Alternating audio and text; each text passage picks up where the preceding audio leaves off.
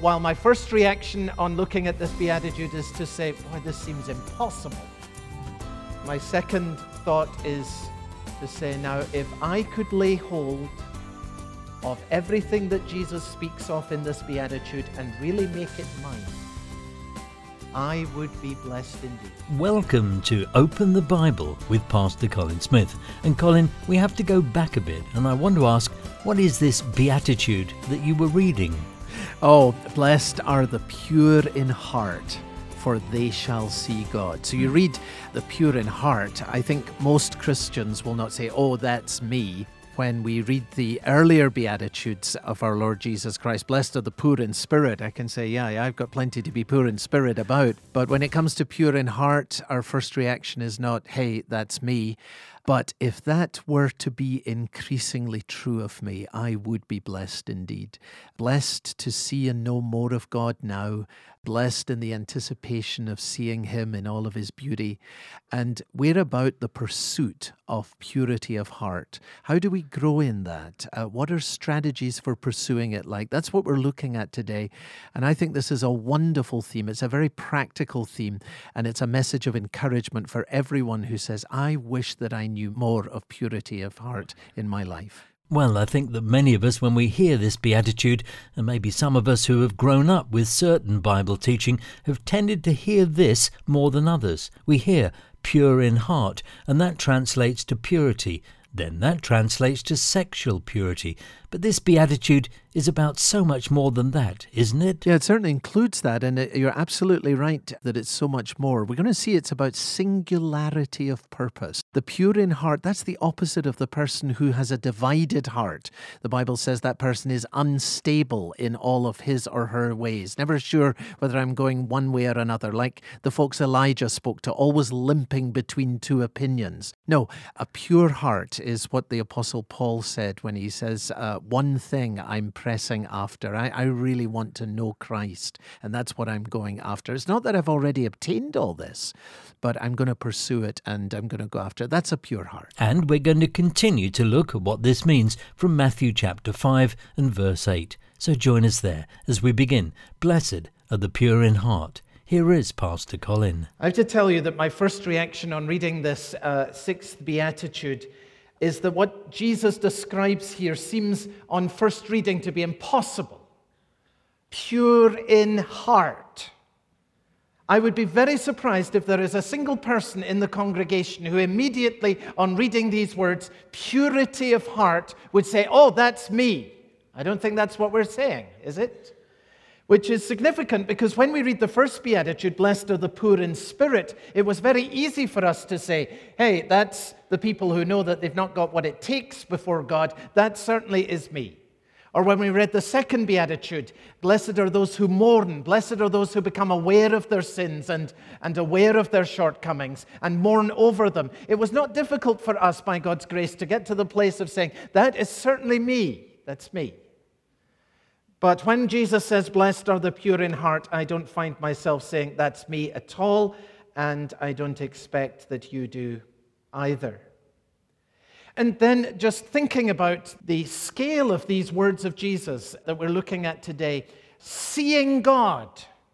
That seems like a second thing that's equally impossible at first sight. Blessed are the pure in heart, for they shall see God. You remember in the Old Testament, Moses wanted to do that.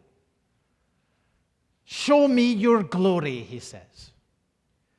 And God says to him, Well, you go hide yourself in a rock, and I will allow the brightness, the appearing of my glory to pass by. And then God allowed Moses to see what we might describe as the afterburn of the glory of the presence of the Lord. And God says, Exodus chapter 33 and verse 20, You cannot see my face, for man shall not see me and live. Can't see God and live.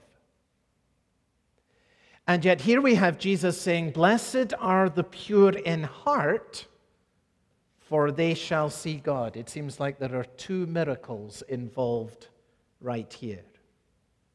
So, straight away, the apparent impossibility of these two things, seeing God in purity of heart, shows us what a great Savior Jesus Christ is, that he may offer these things to us. He does not give us this beatitude to mock us, he comes as the great Redeemer.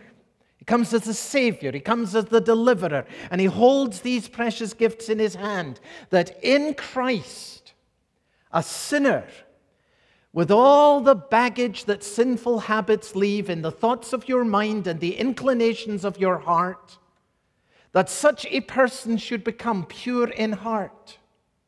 That in Christ, a sinner being washed and forgiven and cleansed, should actually see God and instead of shrinking back into an everlasting hell, should be able to move forward into an everlasting joy. These are amazing things.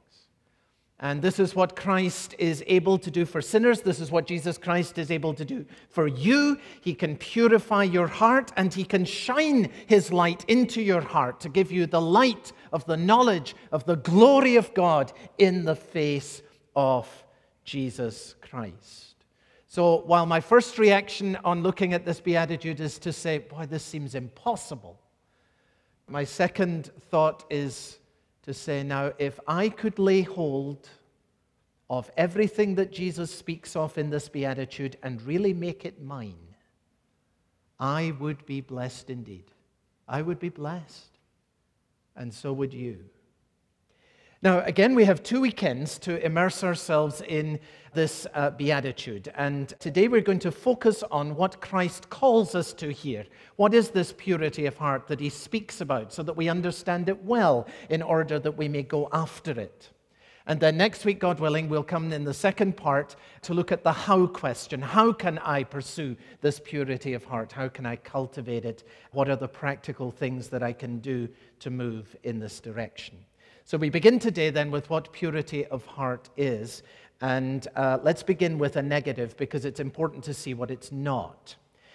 Let me put it this way that purity of heart does not mean that you never have a bad thought. That should come as a relief to you. You say, oh, good, okay, that at least helps. Remember, the Apostle John uh, says to believers, to Christians, if we say that we are without sin, we deceive ourselves. Christians are always sinners in this life, sinners in the process of recovery.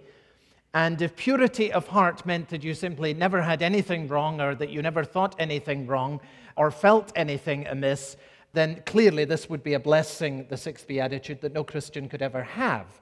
And uh, Christ does not say these words to mock us. He says these words because he offers something to us.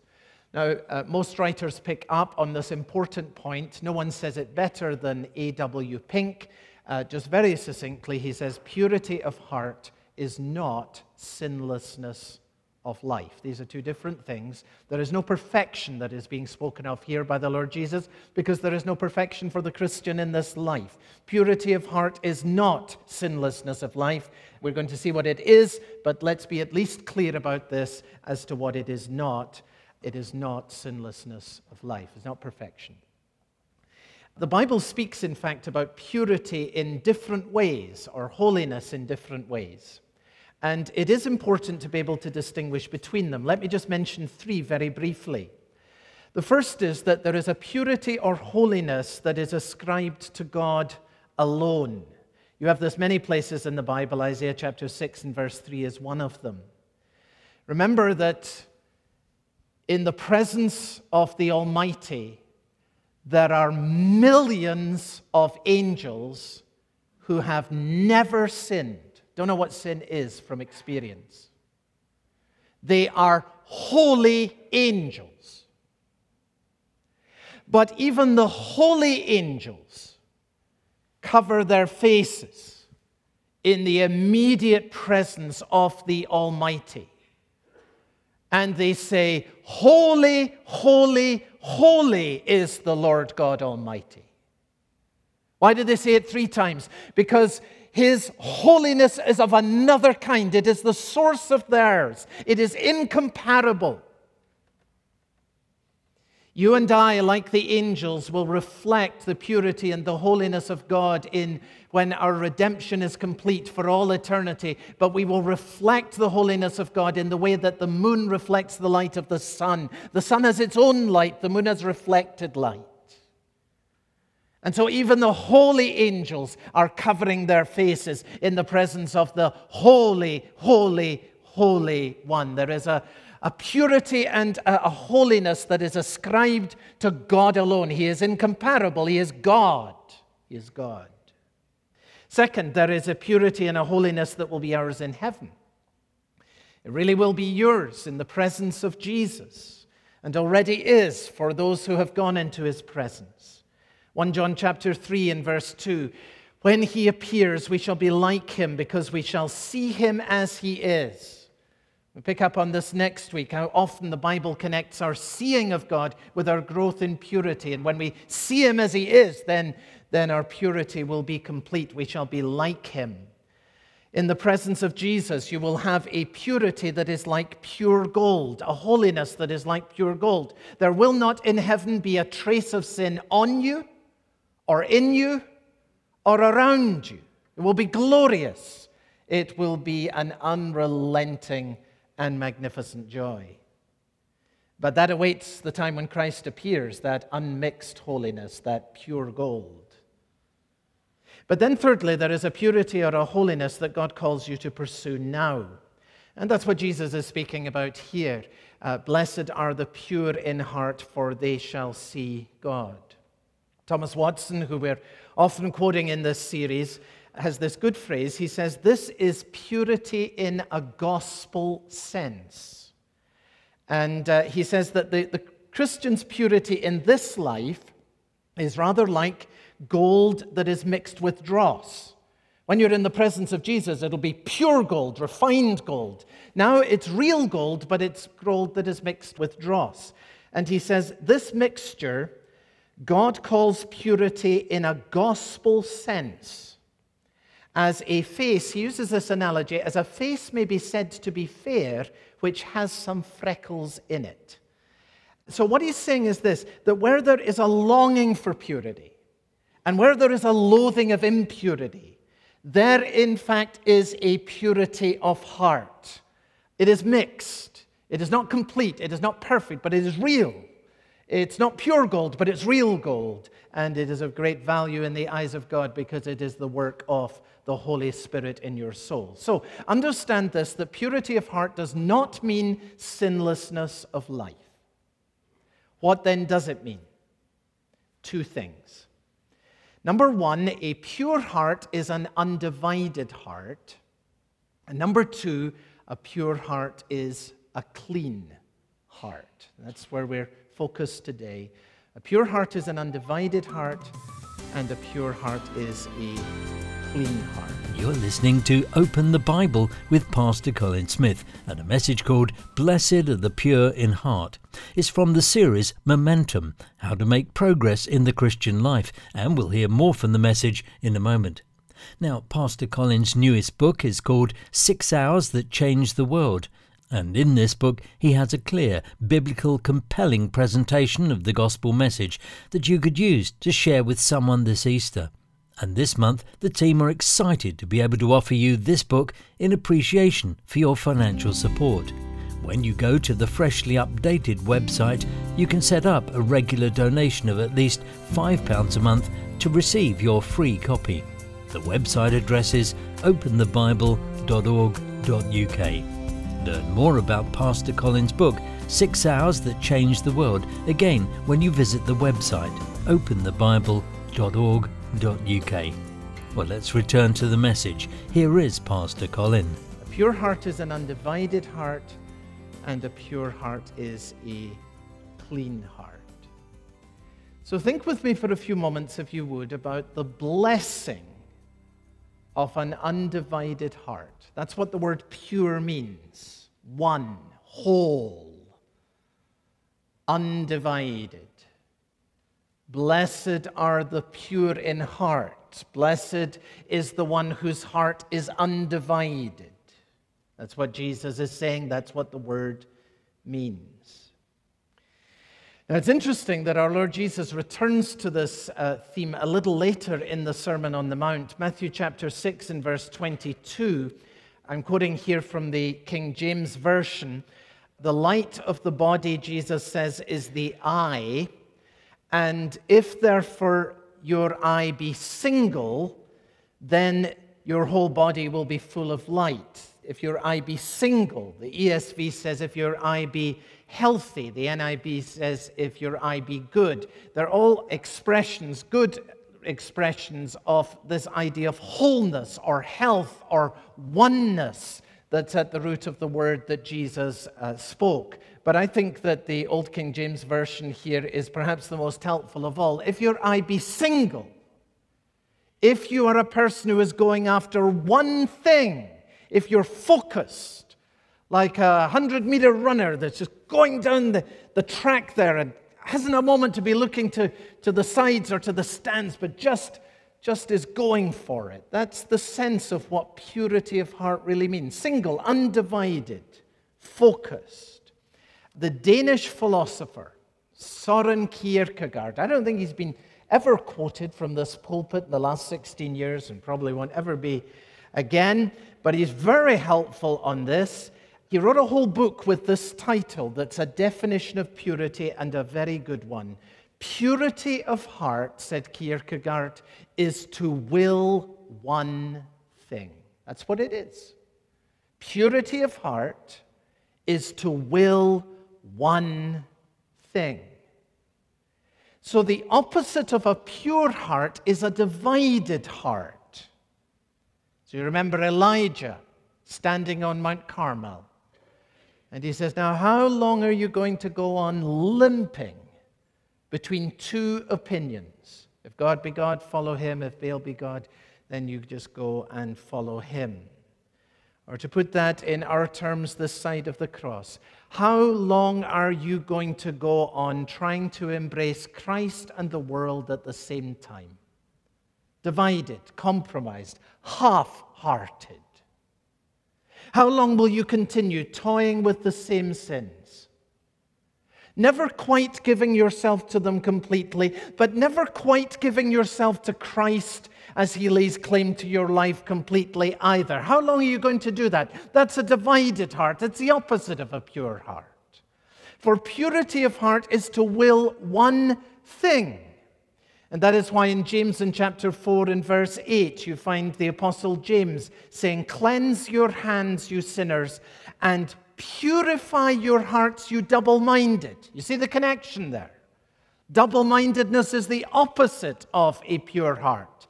He's already said in the earlier part of James's letter, the, the double minded person, he's unstable in all of his ways. Now he says, Here you are, and you're double minded. You're trying to be facing both ways at the same time. John Bunyan, in his Pilgrim's Progress, invented all these characters with marvelous names, and he invented a character called Mr. Facing Both Ways. We say that's a dividing, divided heart. We immediately know what he means by that. Mr. Facing Both Ways. And he wants to be a Christian, he wants to be in the world, he's living a kind of divided life. He's the opposite of purity in heart. And James says to such a person, Now you're, you're double minded. What have you got to do? You've got to purify your heart because this double mindedness is the very opposite of a pure heart, which is to will one thing. So, if you want a commentary on what purity of heart is, you can't do better than Philippians chapter 3, verses 12 to 14. You remember, that's the passage in which Paul says, not that I have attained all this or am already made perfect. So, purity of heart is not perfection, it's not sinlessness of life. But then what does he say? One thing I do, one thing I do, forgetting what is behind and straining towards what is ahead, I press on towards the goal to win the prize for which Jesus Christ has called me heavenwards. One thing I do, that's purity of heart. That's exactly it being lived out in the words of the Apostle Paul there. It's not perfection, it is to will one thing. And Jesus says, Blessed are the pure in heart. Blessed is the man or the woman or the boy or the girl whose heart is undivided and there is a wonderful prayer that you can use. If you've not discovered this, it's well worth marking up in your Bible. It is Psalm 86 and verse 11. And it's a prayer for purity of heart, though the word purity is never used. Psalm 86 and verse 11, it says this Teach me your way, O Lord, that I may walk in your truth.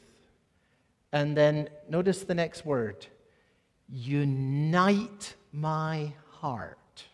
Psalm 86, verse 11. Unite my heart to fear your name. Make my heart one. Deliver me from this dividedness, this facing both ways. So you see what he's saying, if we may put it in, in our terms today. He's coming before God and he's saying, Oh God, here's this heart. And you know this heart, it's all over the place. Now please make this heart one. That's what purity of heart is. That I may be a person who wills one thing, that I might be like the Apostle Paul, someone who says, One thing I do. Forgetting what is behind, I'm pressing forward towards the goal, the prize for which God has called me upwards in Christ Jesus. That is a great prayer for purity of heart. So, a pure heart is an undivided heart. And Jesus says, Blessed is the one whose heart is undivided. This person will see God. And then the second uh, part of the meaning of a, a, a pure heart is obviously a clean heart. And so Jesus speaks to us here not only of a heart, the blessing of a heart that is one, but the blessing of a heart that is clean. And we're going to look next week, as I say, at how we go after these things.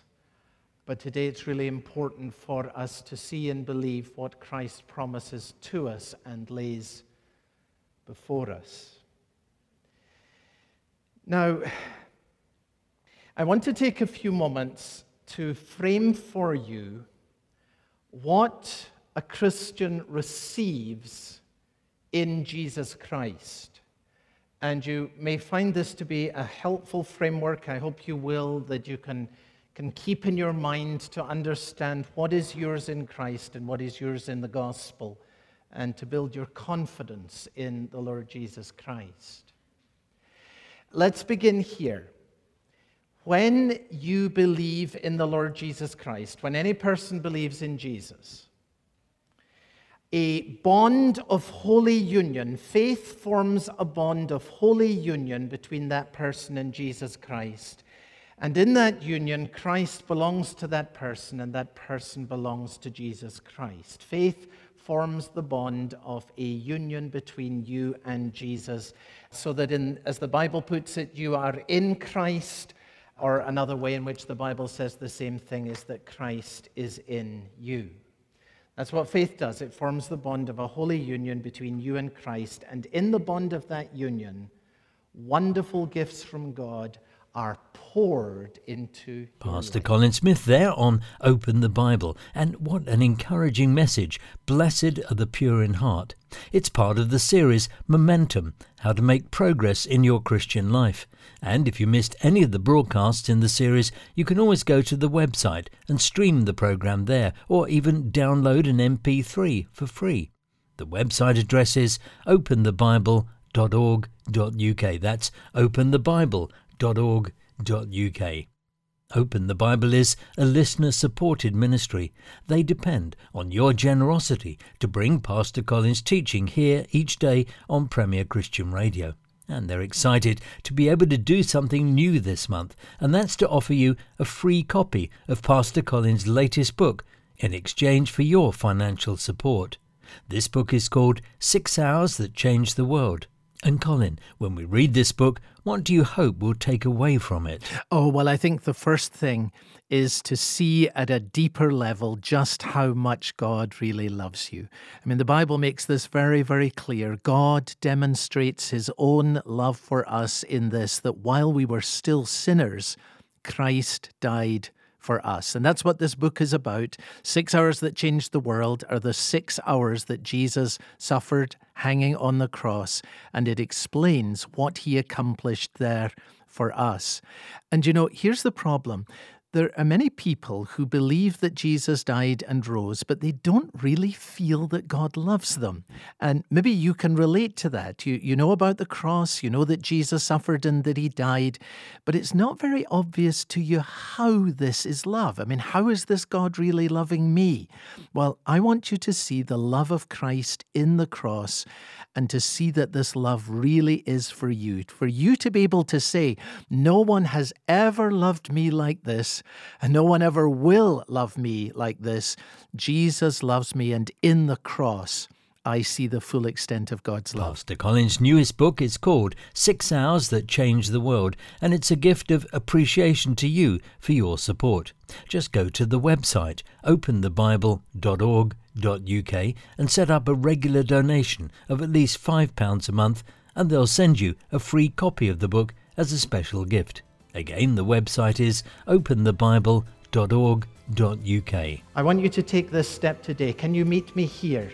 That the beginning of faith is to say, if I were in Christ, if Christ was in me, I believe that he could make this heart clean. Pastor Colin brings a challenge for us next time. This program is a listener supported production of Open the Bible